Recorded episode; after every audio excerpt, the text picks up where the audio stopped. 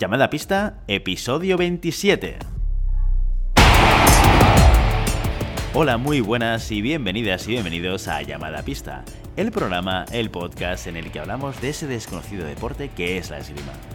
Este podcast está pensado por y para ese extraño a la par que especial colectivo de seres humanos que decidimos no dedicarnos ni al fútbol, ni al baloncesto, ni al tenis, ni a ningún otro deporte conocido, y que por el contrario preferimos, en pleno siglo XXI, blandir la espada y enchufarnos a la pista. Aquí estamos un viernes más, una semana más. Willy Cornet, esgrimista intermitente. Y al otro lado del Skype tengo a Santiago Godoy, entrenador de esgrima y director del SAC, Sala de Armas del Garraf. Santi, ¿qué tal? ¿Cómo estás? Hola Willy, ¿qué tal? Con muchísimo calor hoy. Con muchísimo calor. Ha llegado el calor, ha llegado el verano a Villanova, a Barcelona, seguramente. ha llegado el infierno. ha llegado el infierno, no el verano. No me quiero imaginar cómo van a ser las competiciones que tenemos en marcha, las que tenemos aquí a nivel local en Villanova, que el, eh, sábado mañana tenemos competición eh, de Cataluña, pero las europeas también. ¿Cómo, cómo va a ser tirar con, este calor? Bueno, europeas, africanas sobre todo y las, las panamericanas, eh, bueno, será, será duro, sí. Pero bueno, lo, bueno de estas competiciones es que al ser eh, em, escaparates para los Juegos Olímpicos, estarán muy bien organizadas y la verdad es que no, al ser un deporte de sala de interior, no, no creo que tengan los tiradores muchos problemas. Muy bien. Bueno, hoy tenemos un capítulo que ya habíamos anunciado. Eh, conseguimos finalmente poder reunir a las chicas de la selección española de sable femenino para conocerlas. Las chicas del sable, ¿cómo? Las chicas del sable. Podríamos hacer una serie de Netflix con esto. Efectivamente, sí, sí, sí. Y, eh, y, bueno, este va a ser el contenido del día de hoy, así que yo creo que sin, sin más introducción, Santi, vamos a darle al play a, esta entrevista. por ellos. Audio dentro. Muy bien, hoy tenemos el placer de tener con nosotros en Llamada a Pista una de las entrevistas más esperadas de, de, las últimas semanas, más anunciadas, que Santi iba diciendo en cada, en cada capítulo de Llamada a Pista estamos buscando, estamos organizando una entrevista muy, muy especial y muy interesante con las chicas del sable, con Lucía, con Araceli, con Celia y con Laia. Y hoy las tenemos con nosotros. Muy buenos días, chicas, ¿qué tal? Buenos días.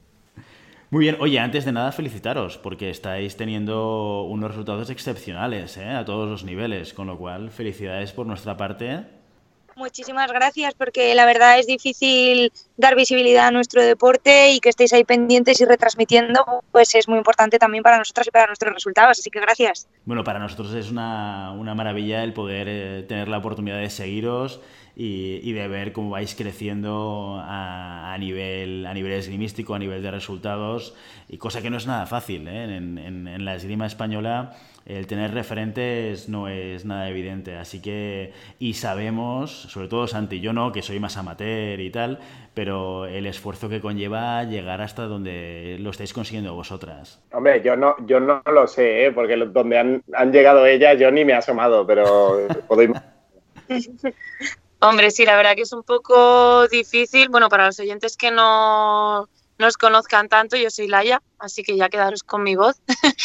y sí, la verdad que es difícil tener referentes, sobre todo porque nuestra arma es una arma súper joven y nosotras cuando llegamos, cuando llegamos de pequeñas éramos casi las únicas, o sea, teníamos cuatro o cinco chicas a lo mejor mayores que nosotras y, y en realidad cuando llegamos nosotras mmm, entre comillas, estuvieron un poco más tiempo, coincidimos poco tiempo con ellas, con lo cual pues hemos sido dentro del grupo, dentro del sable, casi podríamos decir que nosotras hemos sido nuestros propios referentes, ¿no? No, además en el sable, ¿no? Si, no recuerdo mal, el sable es la última, la última arma olímpica.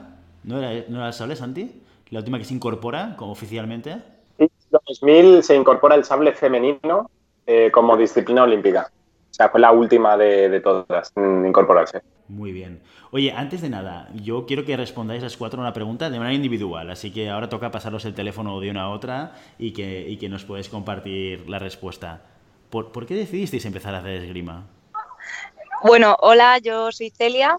Eh, yo empecé a hacer esgrima un poco porque se abrió un club en la zona donde yo vivía, el club de esgrima Leganés, y como tenía una dislexia leve, la compañera de mi madre, que fue quien lo abrió, pues un poco le vendió la moto, por decirlo así, a mi madre, de que si eh, me apuntaba a hacer esgrima, que me iba a ayudar mucho a la hora de la concentración, eh, a, a, encontrar más estrategias y pues al final me acabé enganchando y hasta el día de hoy. ¿Y funcionó? ¿Sirvió para, para algo con la dislexia? Eh, mente, no.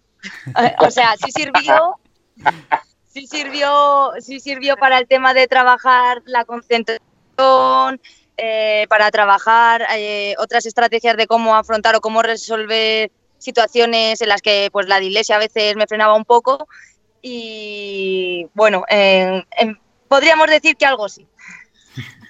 Bueno, esto es muy interesante porque el otro día entrevistamos a Cristina Reche, no sé si la conocéis, espadista, eh, que está vinculada también al mundo de la psicología deportiva y nos hablaba de, de, de, qué manera se pueden trabajar diferentes aspectos psicológicos como la concentración entre ellos, ¿eh? con, el, con la práctica de la esgrima, con lo cual, mira, el, el otro día nos lo decía Cristina y aquí tenemos un caso, un caso de éxito. Real. un caso de impacto. Muy bien. ¿A quién tienes al lado, Celia? Tengo a Araceli. Araceli, cuéntanos, ¿tú por qué empezaste a hacer esgrima? Hola. Bueno, pues yo empecé por pura casualidad. Eh, estaba haciendo patinaje sobre hielo allí en Leganés también y un día pues había una exhibición de esgrima eh, justo al lado. Mi madre me dijo que si quería ir a verlo, yo no sabía ni siquiera lo que era. Pero bueno, me dijo, sí, lo de las espaditas, el zorro. Y yo, ah, bueno, pues venga, fui a verlo y nada, me, me, ofrecieron probar, probé y me gustó. Así que me dijeron, vuelve al día siguiente si quieres. Al día siguiente volví y ya dejé el patinaje, el hielo y todo lo demás. Así que quedé enganchada. ¿Y la práctica, la, la práctica que hiciste fue con sable? O sea, ¿fue el arma que te dieron o, o fue otra? No, no, no, fue directamente sable. ¿Patinaje sobre hielo en Leganés, Ara? Sí, hay una pista ahí de, de hielo. A tope con eso, mira, no sabía. Sí, sí. Muy bien, ¿quién más tenemos por ahí? Pues vuelvo a ser yo, vuelvo a ser Laia. eh, yo también un Hola, poco, Laia. buenas, un poco como Ara, de casualidad, porque yo hacía gimnasia en el, en el colegio y, y, hubo un año que una amiga me invitó a ir al Salón de la Infancia que hay ahí en Barcelona, que muchos de vosotros conoceréis, y pues nada, había mil cosas, mil pabellones y en un pabellón era todo de federaciones deportivas y tal y yo me metí a hacer de todo. Y justo el SAM, el club, mi club de toda la vida, tenía ahí una, junto con la federación, creo recordar, eh, un stand y había pruebas para ir haciendo y tal. Entonces rellenabas unos papeles y no sé si nos ponían puntuación o qué, pero luego, pues eso fue en diciembre, para septiembre recibí una carta del SAM ofreciéndome probar durante un curso gratuito y dije, pues mira, voy a probar porque como cuando acabe el colegio, no creo que sea con la gimnasia, digo, voy a probar. Y probé y la verdad que me enganché hasta el día de hoy, 20 años después casi, yo creo. o sea, que estas, estas cosas, estas actividades para hacer difusión de los deportes funciona para captar gente. Tú fuiste captada ahí por una acción de marketing directo, ¿eh? Totalmente, y conmigo, o sea, el grupo que entró conmigo, éramos de sable, entramos dos grupos, uno martes y jueves y otro lunes y miércoles, y todavía queda alguien, pero sí, o sea, éramos grupos de 8 o 10 personas mínimo. Qué bueno. ¿Quién nos queda, Lucía? Sí, quedo yo, Lucía Martín Portugués, y bueno, lo mío fue más un poco una cosa familiar. Yo hacía ballet, ¿no? Como todas las niñas, y mi hermano hacía esgrima. Él empezó porque hicieron una exhibición en su cole, pues lo mismo que la marketing puro y duro. Y entonces tenía que esperar a que mi hermano saliese de esgrima para que mi madre nos viniese a buscar. Entonces siempre me quedaba esperando a que él acabase y le veía y decía, uff, lo mío va a ser menos tutú y más tratrá, ¿no? Un poco como Rosalía. Pero sí, así empecé y hasta el día de hoy no había sable femenino, entonces mi club era solo de sable, competíamos con chicos en general y así. Entonces al principio era mixto hasta que ya finalmente se diferenció y se hicieron competiciones separadas. Pero sí, un poco más por familiar, ¿no? Creo que tenemos todas las opciones aquí. La de la dislexia, la del azar, la del marketing y el familiar. Creo que esas son todas las posibilidades para apuntarte a un deporte, ¿no? Luego quedan las versiones frikis, la gente que piensa que va a competir con espadas largas y cosas de estas, ¿no? Eso se la dejamos a Santi. Oye, venga, va. Oye, Lucía, ¿y tu hermano sigue haciendo esgrima? No, mi hermano lo dejó y lo dejó muy joven, con 22 años o así, casi cuando yo empecé a ir a las Copas del Mundo. Él se retiró porque la verdad es que discutía mucho con mi padre por el deporte y dijo, bueno, yo ya paso de discutir, paso de enfrentamientos y dejo el deporte. Y llegó a ser muy bueno porque fue tercero del mundo por equipos y así. Sí, sí, pero al final no le merecía la pena. Qué bueno, qué bueno. Oye, y eh, teniendo en cuenta lo que comentabais al principio, que cuesta tener referentes, además, en, en la parte femenina, eh, sí, bueno, si habéis escuchado algún podcast igual lo sabéis, y si no os lo explico, mi hija, que tiene 8 años ahora, empezó a hacer esgrima en, en, eh, en la sala de Santi, y una de las cosas y dificultades que tienes es que es la única chica, ¿no? Y, y eso como, como que pesa mucho, como que no hay un grupo de trabajo de, de chicas y tal, y hace que le genere dificultades para seguir enganchada, ¿no? Eh, entiendo que esto fue una de las dificultades que vosotras tuvisteis también, y me gustaría saber que si dentro de eh, el, el sable femenino tenéis algún referente, aunque sea a nivel internacional o aunque sea a nivel nacional, pero de otras edades. Alguien que dijeseis, ostras, eh, este, es, este es el tipo de estilo o el tipo de cosas que me gustaría estar haciendo a mí. Mira, soy Lucía ahora y la verdad es que a nivel nacional también los hemos tenido, porque como ha dicho Laia, había cuatro o cinco personas por delante de nosotras, no llegaban al nivel que tenemos actualmente nosotras, entonces eran un poco más referentes como mujeres en el deporte, más que por sus resultados.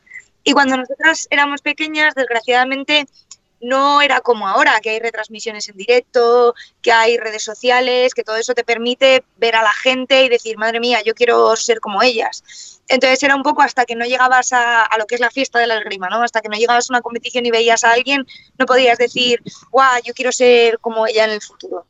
Y ahora entre nosotras que tenemos algunas diferencias de edades, creo que eso se va solventando un poco. Pero mira, con respecto a lo de, a lo de tu hija y a lo de los grupos y tal, creo que todas nosotras hemos sufrido eso y lo sufres más todavía cuando encima ganas a los chicos, porque no les sienta muy bien que una chica les gane, entonces te hacen un poco el vacío o cosas de ese tipo que son un poco feas, pero bueno. Pero al final si te gusta, eso te hace más fuerte y sigues luchando contra ello. Y al final el machismo está, está en todas las partes, sea institucional, sea micromachismos, intencionado o no. Pero bueno, al final las chicas llaman a las chicas. Ella estará entrenando ahí, otras chicas la verán y acabará teniendo un buen grupo de trabajo. Muy bien, muy bien. Esperemos, esperemos. Más socios, más socios. Y eh, yo os tengo que confesar que yo, soy espadista y, eh, y he empezado a descubrir el sable hace muy poquito, desde que con Santi estamos siguiendo las competiciones que, que se graban en, en vivo a través de YouTube y estamos un poco analizando qué es lo que sucede, ¿no? Pero sinceramente yo hasta, hasta hace unos seis meses había visto muy poco sable, ¿no? Y, y me parece un arma muy espectacular, muy física, muy bonita de ver, ¿no? Eh, pero muy difícil de entender también, que hay veces que a veces lo, lo- lo comentamos con Santi de algunos tocados que dices, bueno, en- ahora no sé, hasta que el árbitro no, no explique qué, qué ha pasado y de quién es el tocado, no sé para quién va a ir, ¿no? En, en ese sentido, ¿cuál es para vosotros el, el tocado que más os gusta hacer en pista? ¿O el que más os sale? Bueno, no es lo mismo, ¿eh? El que más te gusta y el que más te sale no tiene por qué coincidir, ¿eh? También he de decirlo. El más efectivo, entonces, vamos a acotar la pregunta. El, el tocado más efectivo. Bueno, el tocado más, soy Araceli otra vez. El tocado más efectivo también depende de la persona realmente. Hay gente que se le da mejor, eh, pues por ejemplo, atacar, a otra gente se le da mejor parar, a otra persona se le da mejor contraatacar, no sé, es también un poco eh, a cada, cada uno más o menos también sabemos cuáles son nuestros tocados más fuertes, los que más los que más nos funcionan, los que más tenemos de que metemos, ¿no? Entonces no es, no es que haya uno que unos tocados que digas, va, con este ya va, vas a ganar. No, no, es que cada una tenemos más facilidad para hacer o lo vemos o lo sentimos, ¿sabes? Lo sentimos más. Soy Lucía. Mira, es que eso es justo el punto de la esgrima, lo que está explicando Araceli, que es que cada persona puede tener una esgrima más bonita, menos bonita, más técnica, menos técnica, pero con táctica lo arreglas todo. Entonces, mm, puede haber tocados que te entren muy bien con una persona porque tácticamente se está adaptando a tu estrategia y puede ser que no. Entonces, la esgrima hace tan bonito que un tirador muy fuerte contra uno que no lo es tanto, si lo plantea tácticamente mejor, puede que todas sus estrategias fallen y al final salga ganando el que supuestamente es peor. Entonces, eso es a lo que se refiere Araceli con que cada tocado es distinto para cada persona y para cada momento. Hay acciones que a cada uno las hace con más confianza, ¿no? Pero nadie te asegura que vayan a salir. ¿Y eh, el asalto más duro que recordáis de, a nivel de competición? ¿Cuál sería? El vuestro, individual, ¿eh? Mm, uf, qué pregunta más complicada. ¿eh? Hemos tirado un montón de asaltos, cada uno tiene una, una dificultad y, y tal distinta. Porque a lo mejor uno a nivel internacional para pasar al segundo día es muy difícil, pero luego también uno nacional que si tu objetivo ese día es ganar o tienes X objetivo, te está costando más por, pues porque estás intentando conseguir ese objetivo, ¿no? Entonces, a ver, déjanos pensar un momento. No, contestáis ni una sola pregunta, ¿eh? Yo, Lucía, pues, lo tengo... ¿sí? no? pues sí, todo vale. Yo, Lucía, lo tengo bastante claro. Sería Olga Karlan, la ucraniana, ¿Sí? que puedes ir ganando 14-2 y te va a reventar porque puede hacerlo porque es la más grande. y cualquier italiana, porque tienen mucha estrategia, mi esgrima no se adapta nada con ellas y me tortean siempre. Así que yo lo tengo bastante claro. El resto no sé, pero Yo, hola, soy Celia. Yo, para mí, por ejemplo, los asaltos más duros son los que tiras contra casi todas las tiradoras rusas, ya que tiene muchos handicaps a su favor, de que aparte de, ser muy buenas técnicamente, plantear buenos asaltos tácticamente y siempre intimidar lo que se intimida eh, a un árbitro, un ruso contra un español, para mí yo creo que esos asaltos son los más complicados de ganar porque tienes que meter mil tocados para que te den la victoria y que la otra pues meta eh, 2000 y aún así eh, poder ganarla. Bueno, yo, Araceli, eh, la verdad es que yo estoy un poco también con Lucía, con las italianas. Tenemos ahí, estamos un poco nuestra oveja negra. tenemos un poco ahí de conflicto con ellas, con ellas, pero, pero bueno, luego la verdad es que en general estamos resolviendo todo bastante bien. Y, aparte de eso, de esas pequeñas, bueno, con las rusas tiene razón Celia, que tenemos ese hándicap, pero aún así estamos siendo capaces también de, de poder ganarlas, ¿no? Y de hacer unos saltos súper buenos y, y por eso yo creo que también estamos bastante orgullosas, porque a pesar de todas las dificultades que tengamos nosotras y las facilidades que tengan ellas, por lo hacemos, ¿sabes? Y, y por equipos, ¿cuál sería el país que diga eso, hostia, mm, mm, nos ha tocado el hueso? Ahora mismo lo que dicen, soy Laia, ahora mismo lo que han dicho Lucy y Ara, Italia. Porque el año pasado eh, tiramos con Rusia, estuvimos súper cerca, de hecho, eh, bueno, fue más un- una cuestión de arbitraje, pues lo que comentaba Celia, que al final de 45 ya a lo mejor tienen que meter 35 y tú tienes que meter 60 para ganar. Entonces, a Rusia la tenemos ya más o menos pillada, además, ahora este año ha ganado a dos de las mejores tiradoras rusas que, que hay en el circuito. Eh, y luego sí que es verdad que este año estamos, que nos no nos quitamos a Ucrania de en medio, pero las estamos, de hecho las hemos ganado dos veces, incluso con Karlan, con su tiradora más fuerte, con la tía que te remonta un 40-25, pero, o sea, hemos conseguido ganarlas bien y también hemos perdido por poquito, o sea, que estamos ahí, ahí.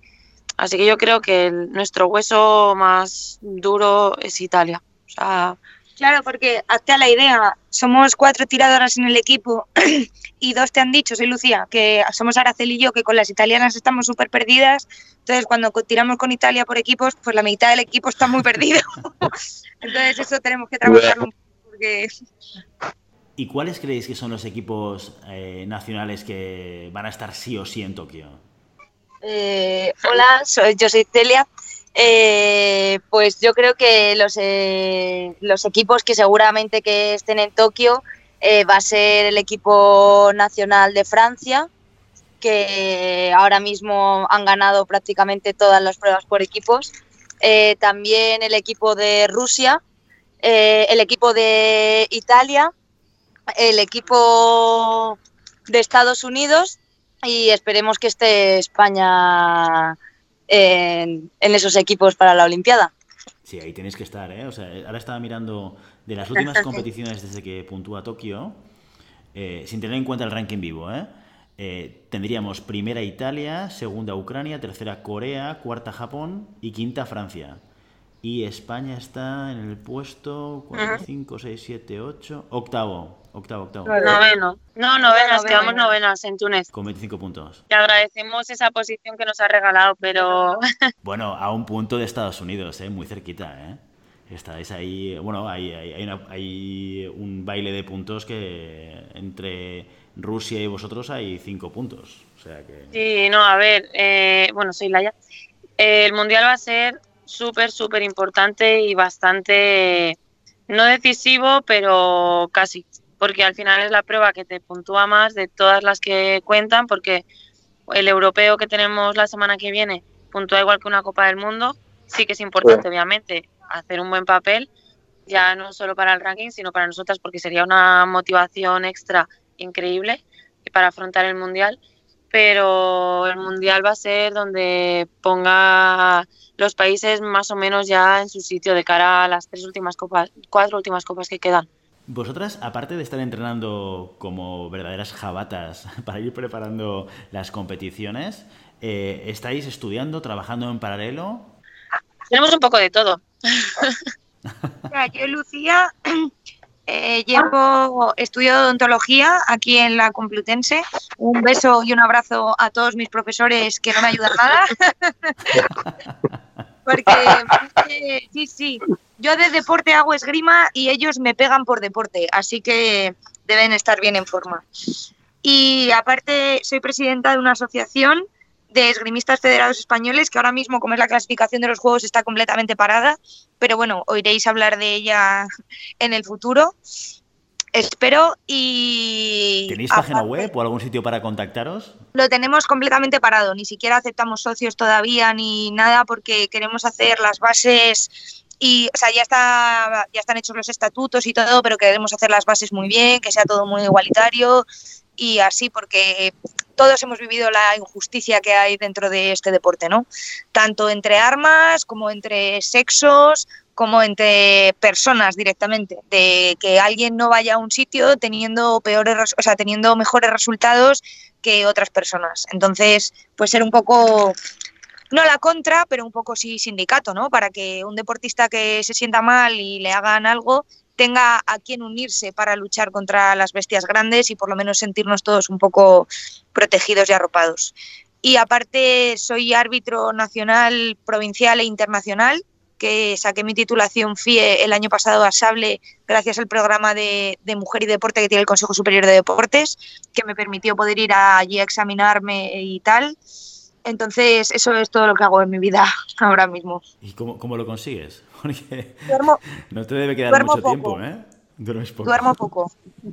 Oye, pues respecto a la asociación, cuando lo tengáis más avanzado, avisadnos, porque igual podemos hacer un programa monográfico y nos cuentas en detalle cómo funciona y para que la gente sepa de su existencia y de cómo pueden utilizarlo. ¿eh? Ay, pues sí, ojalá. Pues sí, sí, sí, eso se va a quedar ahí. Verás tú qué va a pasar. Nosotros encantados ¿eh? de dar difusión a todo lo que tenga que ver con la esgrima. O sea, tenemos una sablista odontóloga. ¿Qué más? Eh, yo soy Celia y eh, este año es el primer año que, ya no trabajo ni estudio. Yo me saqué la carrera de terapia ocupacional y el año pasado estuve trabajando eh, durante el año en dos trabajos para, de terapeuta ocupacional.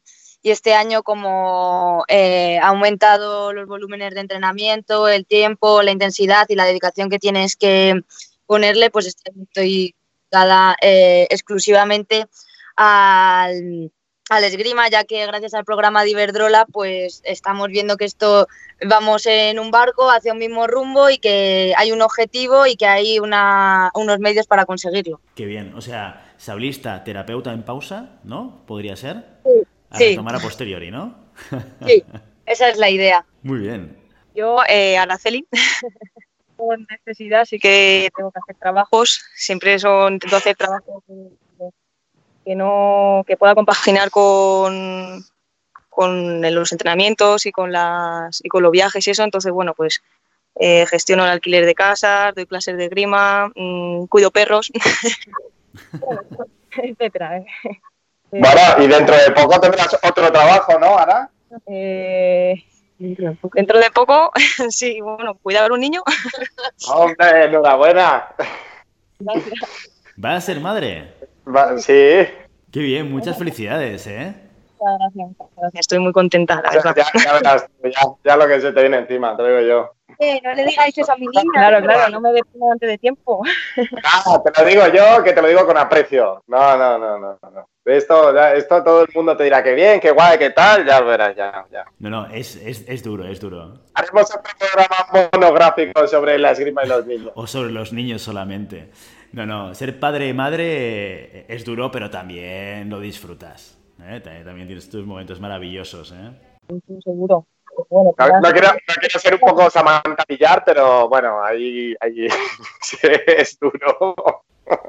Aquí sí que es verdad que en, en la esgrima, eh, yo por lo que he podido ver, tiradoras que están a un nivel muy alto, que han sido madres, luego han vuelto, ¿no? Yo recuerdo, eh, por lo menos, corrígeme Santi, ¿eh? si me equivoco, pero Mara Navarria puede ser que fuese madre hace relativamente poco y, y que se reenganchase al nivel alto de competición.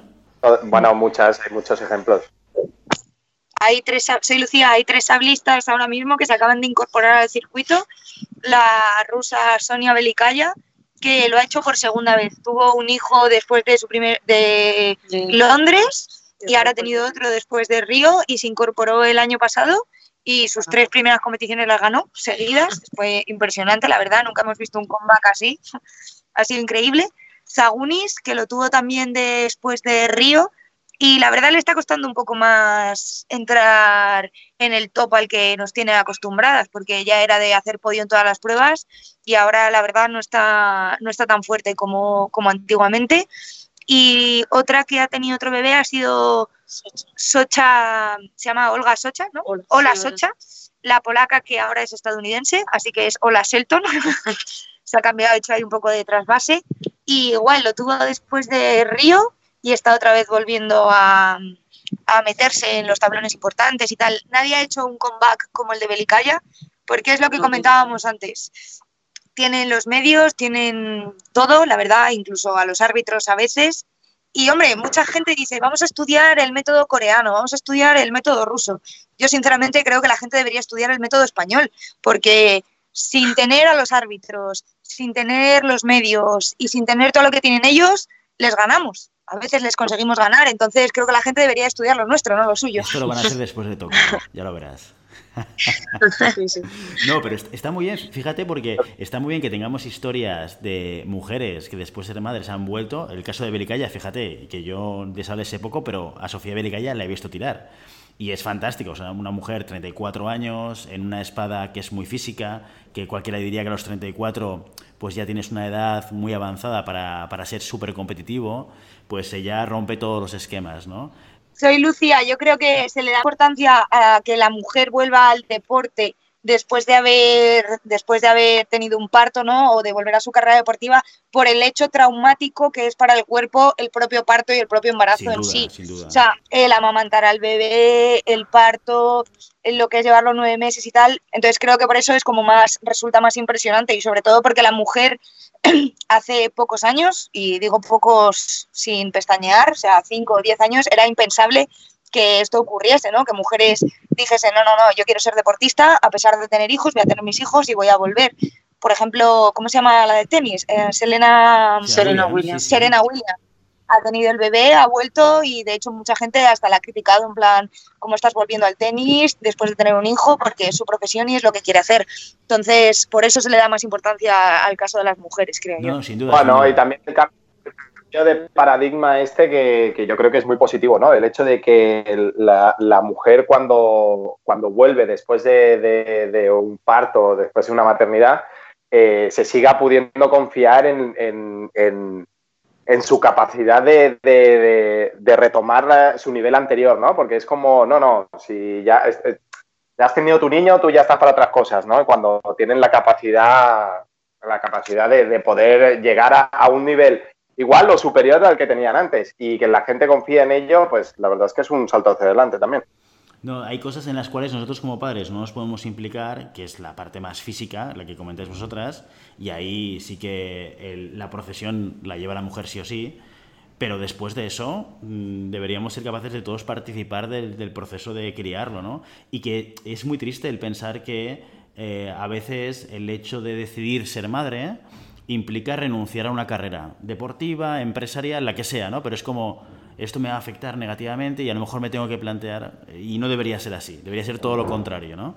Sí, a ver, soy Laia, la verdad que tiene que ser bastante complicado y hay veces, pues eso, que te obligan a renunciar porque a lo mejor pierdes patrocinadores, no te ayuda tu federación, porque se han dado casos de, si no recuerdo mal, una chica de windsurf o algún deporte de estos acuáticos perdió todos sus patrocinadores tras la maternidad y ahora ha conseguido volver a, clasificarse para Río, o sea, perdón, para Tokio y, está en, pues si no es campeona del mundo, yo creo que sí, mm, estar en el top en su deporte. Entonces, eh, sí que hay veces que es complicado eso y que las circunstancias pues te hacen tomar decisiones anticipadas pero bueno, estamos intentando luchar para que eso pase cada vez menos y se nos tenga más, se tenga más en cuenta y se valore más pues el ser capaz de volver y, seguir estando en, la élite.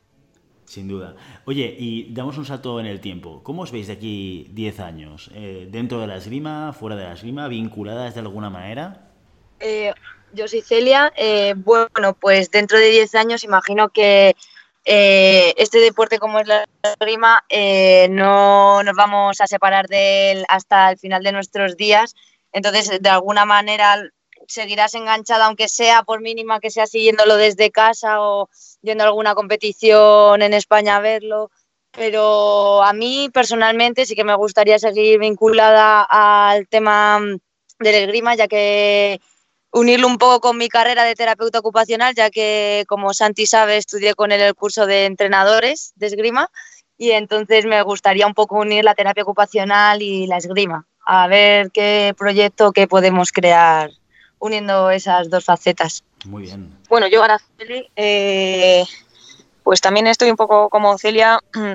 A ver, ya dentro de 10 años no me veo que siga en alto nivel compitiendo, pero pero sí, eh, sí que me gustaría tener, ¿sabes? Seguir en el mundo de la esgrima, pues no sé, bien, quizás siendo entrenadora o haciendo algunas cosas. No sé exactamente muy bien, ahora mismo no estoy en eso, ahora mismo, pues eso, estoy ya más centrada en lo que estamos ahora y, y no, no tengo todavía un plan como para 10 años, pero sí, es un deporte que a mí me ha dado mucho y no me gustaría tampoco eh, dejarlo definitivamente, sino seguir siempre vinculada de, de, alguna manera.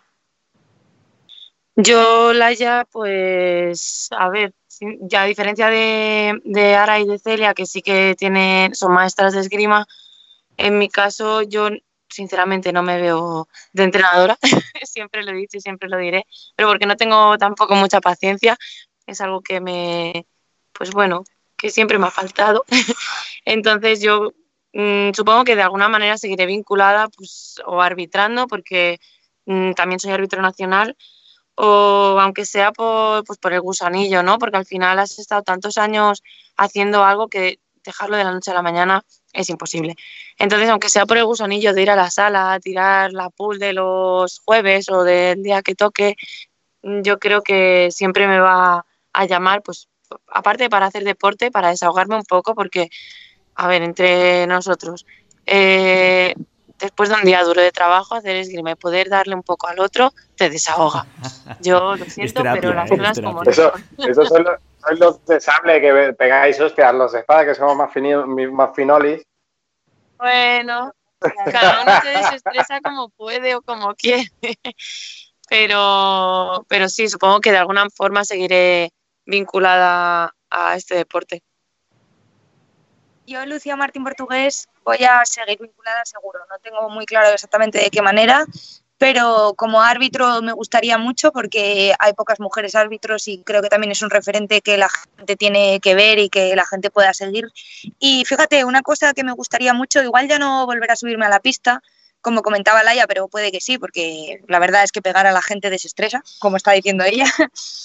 Pero fíjate, y, creo que esto es la primera vez que lo digo en alto, pero me gustaría hacer carrera política dentro de la esgrima. O sea, no descartaría igual de aquí a 10 años presentarme a presidenta, bueno, presidente de la Federación Española de Esgrima o de la territorial de mi zona o lo que fuese, porque creo que también hay pocas presidentes y dentro de las federaciones y creo que ayudaría también un poco que un antiguo deportista siguiese vinculado y metido que la gente me apoyase, no lo sé, quién sabe, pero bueno.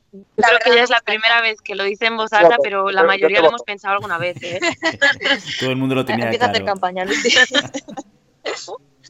Sí, la verdad me gustaría. Creo que soy bastante imparcial en ese sentido y demasiado directa a veces, pero me gustaría mucho. Muy bien. Oye, próxima competición, estábamos hablando, estábamos hablando de los campeonatos europeos. Eh, ¿cuándo, ¿Cuándo exactamente tiráis vosotras? ¿En qué fechas? Pues tiramos el lunes 17 el individual, que el europeo es todo un mismo día, no como las Copas del Mundo y Grand Prix, y el día 20 la competición por equipos. Muy bien, muy bien, pues estaremos atentos a ese, a ese europeo. Estaremos muy atentos. Yo, yo, ya os he dicho, sois mi gran apuesta en la quiniela, en la porra de, de los juegos, o sea que a tope. Gracias, gracias. Intentaremos que la ganes. Mi, mi, presidenta, por mi presidenta lo que sea. Mira, ya he captado uno. A mí ya me ha captado. La campaña. Muy bien, muy bien, chicas. Oye, no os queremos robar más tiempo, que sabemos que estáis justo entre comida y, y entrenamiento de tarde y, y, seguro que os tenéis que reenganchar cuanto antes. Simplemente agradeceros el, el, haber tenido el momento para hablar con nosotros y, eh, poder compartir vuestra experiencia, vuestra historia, eh, vuestra perspectiva y también, sobre todo, vuestra energía con todos los oyentes de llamada a pista. Nosotros os deseamos lo mejor, os vamos a estar siguiendo, ya, ya sabéis, y si no lo sabéis tenéis que escuchar el podcast de Llamada a Pista, que cada vez que hay competición hablamos de vosotras. Con lo cual, que, que sepáis que ahí estamos siempre revisando los resultados de, del equipo. ¿De acuerdo? Muchas gracias por, por pensar en nosotras y dejarnos, pues eso, que la gente nos conozca un poquito más y gracias por la visualización que hacéis de la esgrima, que al final eh, somos una gran familia y se agradece. Muy bien, chicas, pues muchísimas gracias por todo. Que tengáis mucha suerte en el europeo y, y seguimos en contacto. Gracias. Vale, gracias. Chao. Muy bien, muy bien. Eh, pues aquí esta entrevista tan interesante, tan intensa que hemos hecho al equipo de Sirima de sable femenino. ¿Qué te ha parecido, Santi? Bueno, a mí, eh, a mí me, ha encantado. La verdad, tenía ganas de, hablar con ellas. Hace mucho que no veo a muchas de ellas. Y bueno, este fin de semana podremos tener a, Laia aquí con nosotros en el Campeonato de Cataluña. Eh, me ha parecido muy, muy, entretenido y sobre todo el, el, el, dos, yo saco dos cosas de esta entrevista. Uno, eh, que pre, probablemente sean las, las, deportistas con mayor recorrido en la historia del, del, de nuestro deporte nacional, en el sentido que lo que han dicho, ¿no? De ellas han sido prácticamente las primeras porque solo han tenido una, una generación detrás de sable, ¿no? Entendiendo que los primeros Juegos Olímpicos de sable femenino fueron en Sydney en el 2000 y que ellas están haciendo historia en estos momentos, porque ellas son las, serán las referentes, son y serán las referentes de las futuras generaciones del, del sable femenino. Y el segundo, la, el papel de la mujer, ¿no? Como ellas han, desde que son niñas, han cogido esta, este cambio, este Me Too, ¿no? De este empoderamiento de la mujer en el deporte y que ahora, después de tantos años, está viendo sus frutos. Pero aún queda, queda mucho trabajo, mucho trabajo por hacer. sin duda, mucho camino que recorrer en ese sentido y nosotros encantados de dar voz a gente que se pueda convertir en referentes de jóvenes atletas que puedan ver en ellas reflejados un camino a seguir, un ejemplo a seguir de esfuerzo, de, de, resultados también, porque esto siempre ayuda muchísimo, y deseándolas verlas en, las competiciones internacionales que tenemos todavía por delante. Bueno, y ya sabéis que después de, esta entrevista se disputaron los campeonatos de Europa y con una con una, unos resultados individuales, eh, si me permitís la expresión, de la hostia, ¿no? De los puestos consecutivos de 11, 12, 13 de Lucía, Laya y Araceli y el, y el 32 de el tablón de 32 quedando la 20 Celia es una pasada, ¿eh? tener a las, al equipo entero eh, entre las 32 mejores y tres entre las 16 mejores eh, de individual de un campeonato de Europa, es una pasada. La pena es eh, un poco el pinchazo este contra, eh, en, la competición de equipos. Pero bueno, como nos falta hacer la review del, Campeonato de Europa, ya lo comentaremos con más detalle allí, ¿no? Hablaremos ahí de todos los resultados, de qué es lo que estaba pasando, pero sí que es verdad lo que, lo que estamos comentando ahora con Santi, que los resultados individuales han sido excepcionales, ¿no? Y, y bueno, todavía, todavía queda recorrido para seguir luchando y peleando por un puesto en Tokio y la materia prima está ahí. Bueno, queda el mundial. El mundial es prácticamente, si haces un buen mundial, es clasificación segura. Porque ya lo, ya lo comentamos en, en su momento, la, puntuación que te da el, mundial con respecto a las competiciones de zona y las copas del mundo. Eh, prácticamente triplica los, los puntos que, que, puedes conseguir en estas competiciones. Eh, el Mundial es la primera competición en importancia, recordamos. Después existen los campeonatos de zona y los Grand Prix. Y después están las Copas del Mundo. Y después, por último, están los torneos satélite. Pero sí que es verdad que, em, el que gana, recordemos, el, que gana el Mundial eh, consigue 80 puntos. ¿Sí? Eh, el que gana el campeonato de, Europa gana 48, prácticamente casi el doble de, puntos. O sea que aún queda el Mundial, hay que pelearse, estarán, eh, ya habrá algunos eh, puestos ya decididos, ¿no? Y bueno, a, pelear por el resto. Todavía seguimos en competiciones de zona. El, de hecho, el campeonato africano finaliza hoy, viernes, y todavía sigue en marcha el Panamericano, que finaliza el 2 de julio, ¿no? Y dedicaremos algunos episodios también, uno en exclusiva a hablar del, europeo, eh, eh, y, también hablaremos un poco del africano y del panamericano para, también tener en cuenta esos, eh, esos tiradores de las diferentes modalidades que se pueden estar colando en, en Tokio. Sí. Genial, perfecto. Bueno, pues hasta aquí nuestro episodio de hoy. Como siempre, queremos invitaros a que os pongáis en contacto con nosotros y nos deis vuestra opinión. O nos digáis si queréis que hablemos de algún tema concreto o si tenéis alguna pregunta. Lo podéis hacer siempre a través de redes sociales, en Instagram o en Facebook, o a través de la página web www.llamadapista.com barra contacto. Y si el contenido de este podcast te gusta, no te olvides suscribirte, compartir este episodio en cualquier red social, darnos 5 estrellas en iTunes, que nos ayuda a ganar visibilidad y que más tiradores y tiradoras nos conozcan, y comentar lo que queráis tanto en iVoox como en Spotify. Muchas gracias por todo, por vuestro tiempo, por vuestra atención y por vuestro interés en este maravilloso deporte que es la esgrima. Nos escuchamos la semana que viene. Hasta entonces. Adiós.